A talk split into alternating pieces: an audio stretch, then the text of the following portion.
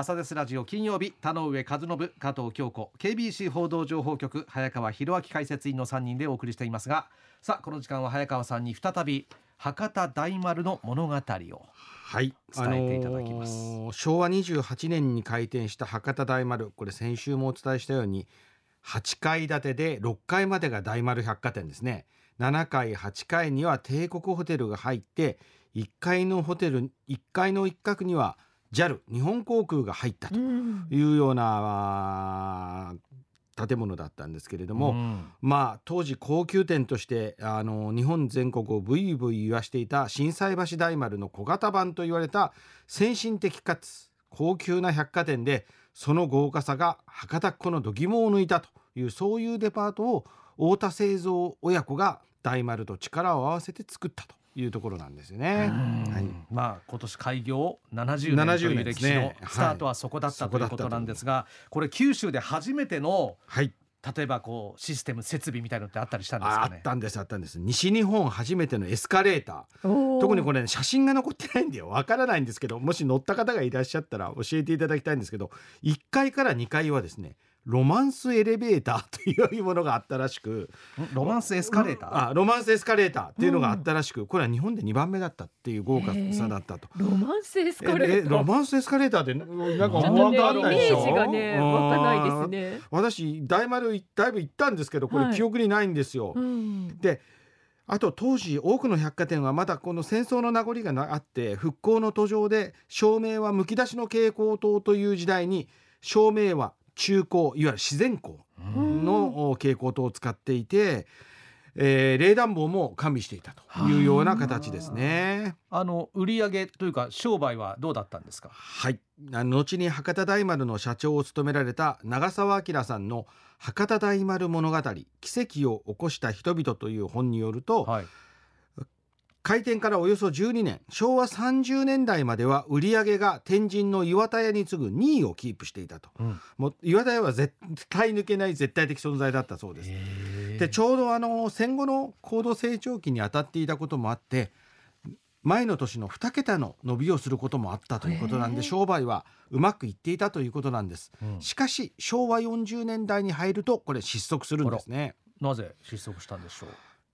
要因は2つです。一つは博多駅の移転。もう一つは天神の伸びですね。うん。この2つがあ失速した理由ですね。これあの以前ね、えー伝えていただいた昭和38年の国鉄博多駅の現在地への移転っていうことですね。そうなんです。ちょうど60年前になるんですけども昭和32年に始まった福岡市の土地区画整備事業の目玉博多駅が祇園町から今の場所に移るんですね呉服町の大丸から見ると300メーター離れて博多駅から大丸への来店者が減ったようなんですね。うんさらにその3年後昭和41年に博多駅のビルの中に小倉に本店があるデパート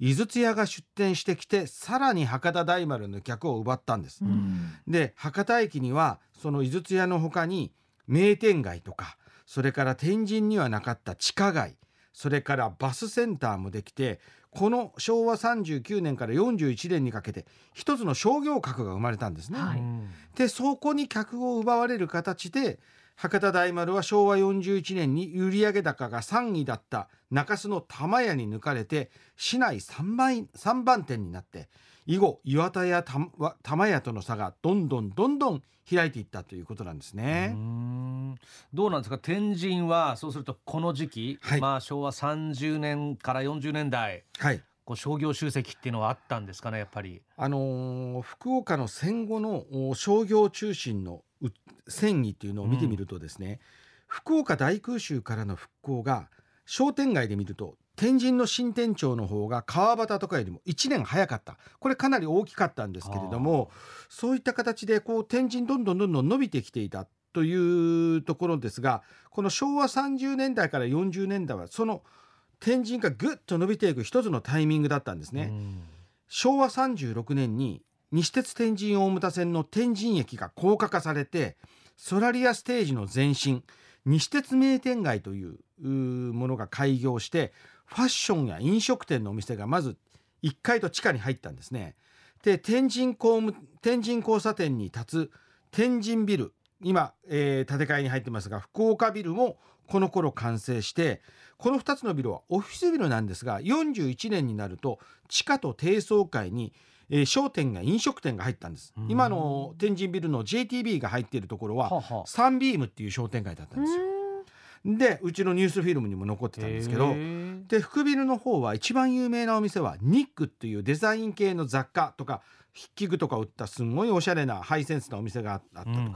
あ。と筆記具の今はソラリアステージの地下で営業されてますが当時。当時ね。文房具屋さん、はいはい。それから、えー洋食のコンチネンタルロイヤル、ええ。ロイヤルホストの原型となったコンチネンタルロイヤル。それから大賀薬局の調剤薬局博多薬センター、えっと、福岡薬センターっていうのもここに入ってるんですね。こういう形で商店街がここに形成されていったっていう部分があります。で昭和46年になると北天神に大英ショッパーズ福岡が開店し48年には福岡大空襲で壊滅的な打撃を受けていた松屋百貨店が松屋レディスとして開店しこれらの商業施設を地下でつつなぐ天神地下街がこの時期に着工しています。天神がどんどん栄えていどうやってくん。ですねなこのタイミングなんですよ。その頃あの呉服町はどうだったんですか？どうなっちゃってたんですか？朗報がないんですよ。強いて言えば天神一極集中の解消策として今のアクロス福岡の位置にあった県庁の東公園の移転が決まって、うん。東公園に市民体育館ができたことぐらいなんですよ。はい。でもこれどっちかというと呉服町というより千代町の話でですねまあ、大丸の後にはですねあの改装して量販店のエレで博多寿屋が入るんですけどこれ、えー1999年まで17年間営業して地域の方々の暮らしを支えるんですけどもはい大丸の撤退からこのエレで博多寿屋の開店まで7年かかってるんですよ。うんここでやはり呉服町で買い物をしてた人が中洲の玉屋それから天神の方に移ったという部分は否めないですよね。私自身の経験でもこの昭和40年代からキャナルシティができる平成8年までは、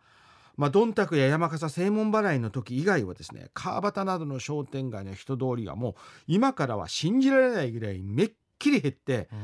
もう本当に寂しい通りだったというような記憶がありますね。その、まあ、大丸が呉服町を離れるっていうことに対して地元の反発なんかは？なかったんですかね。あったんです長澤さんの博多大丸物語によると周辺の商店街これあの追山が今も走る極所町の商店街になるんですけども、あそこはあの寺町なんですけれども非常に歴史のある商店街があったんですけども猛烈な引き止め運動があったということなんです。で大丸の社員たちは毎日近隣の人たちと顔を合わせるのが辛かったと。あ長年苦労を共にしていた人たちを捨てて自分たちだけが街を逃げ出す後ろめたさを強く感じていたというふうに本には書かれてますね。まあただそれだけ当時は天神の勢いが強かったと。そうなんです。あうのん岩田屋もですね、後に経営危機になって、えー中村家が経営から退いて伊勢丹の参加に入るんですが、この当時は高度成長期の昭和35年からオイルショックの翌年ぐらいまで。岩田屋は15年連続売上高が2桁をの伸びているすごいこの百貨店こんな百貨店全国的にほとんどなかったそうですがうんそれぐらい強い勢いのある百貨店だったんですよね。天神はライバルが多いけれどもこの時地下鉄空港線の工事も進んでいて近い未来に天神は博多駅やそれから西陣明の浜その先の糸島など広域から集客できるという明るい未来が約束されていたこともあってこういったことがですね博多大丸が博多を捨てて天神に移っていく大きな理由だったようですね。んまあでもそう考えるとあのそもそも博多呉服町での百貨店にこだわっていはい。た大田家、はい、この太田製造親子ですよ、はい。反対しなかったんですか？あの博多大丸というのは先週も申し上げたんですけども、百貨店の大丸と大田家が経営する東宝生命これもき1999年に破綻するんですが東宝生命の合弁企業でこの時点は5代目の太田製造さんが健在だったんですからか健在だったんですが早くから天神での商売には興味がないと。うん。ことを表明されていたんですね。あーってことはもう百貨店経営から手を引かれたと。あのそこまではなかったんですけども博多大丸物語の本によりますとあえて反対はしないがもし天神に移転したいなら東方生命の出資額当時60%だったんですけどこれを 40%4 割までに引き下げるぞと。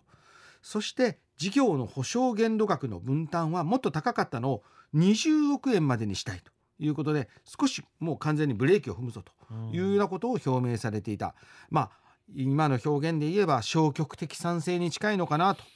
これはでも私は博多というエリアにこだわった太田製造親子4代太田製造5代太田製造らしい意思表示だなというふうに思います。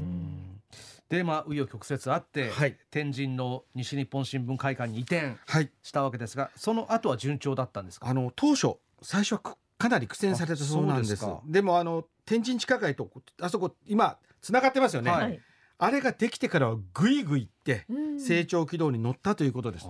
でもそれから先のことについてはまあ、百貨店時代が逆風の時代を迎えるとかいろいろいろんなファクターが絡んできますのでまた私も少し勉強を重ねまして、はい、改めて別の機会にお伝えしたいというふうに思います。いや、でもねなぜ博多大丸が天神にあるのかっていうのがねわかりました。この2回で分かりましたのでまた続編楽しみにしております。はい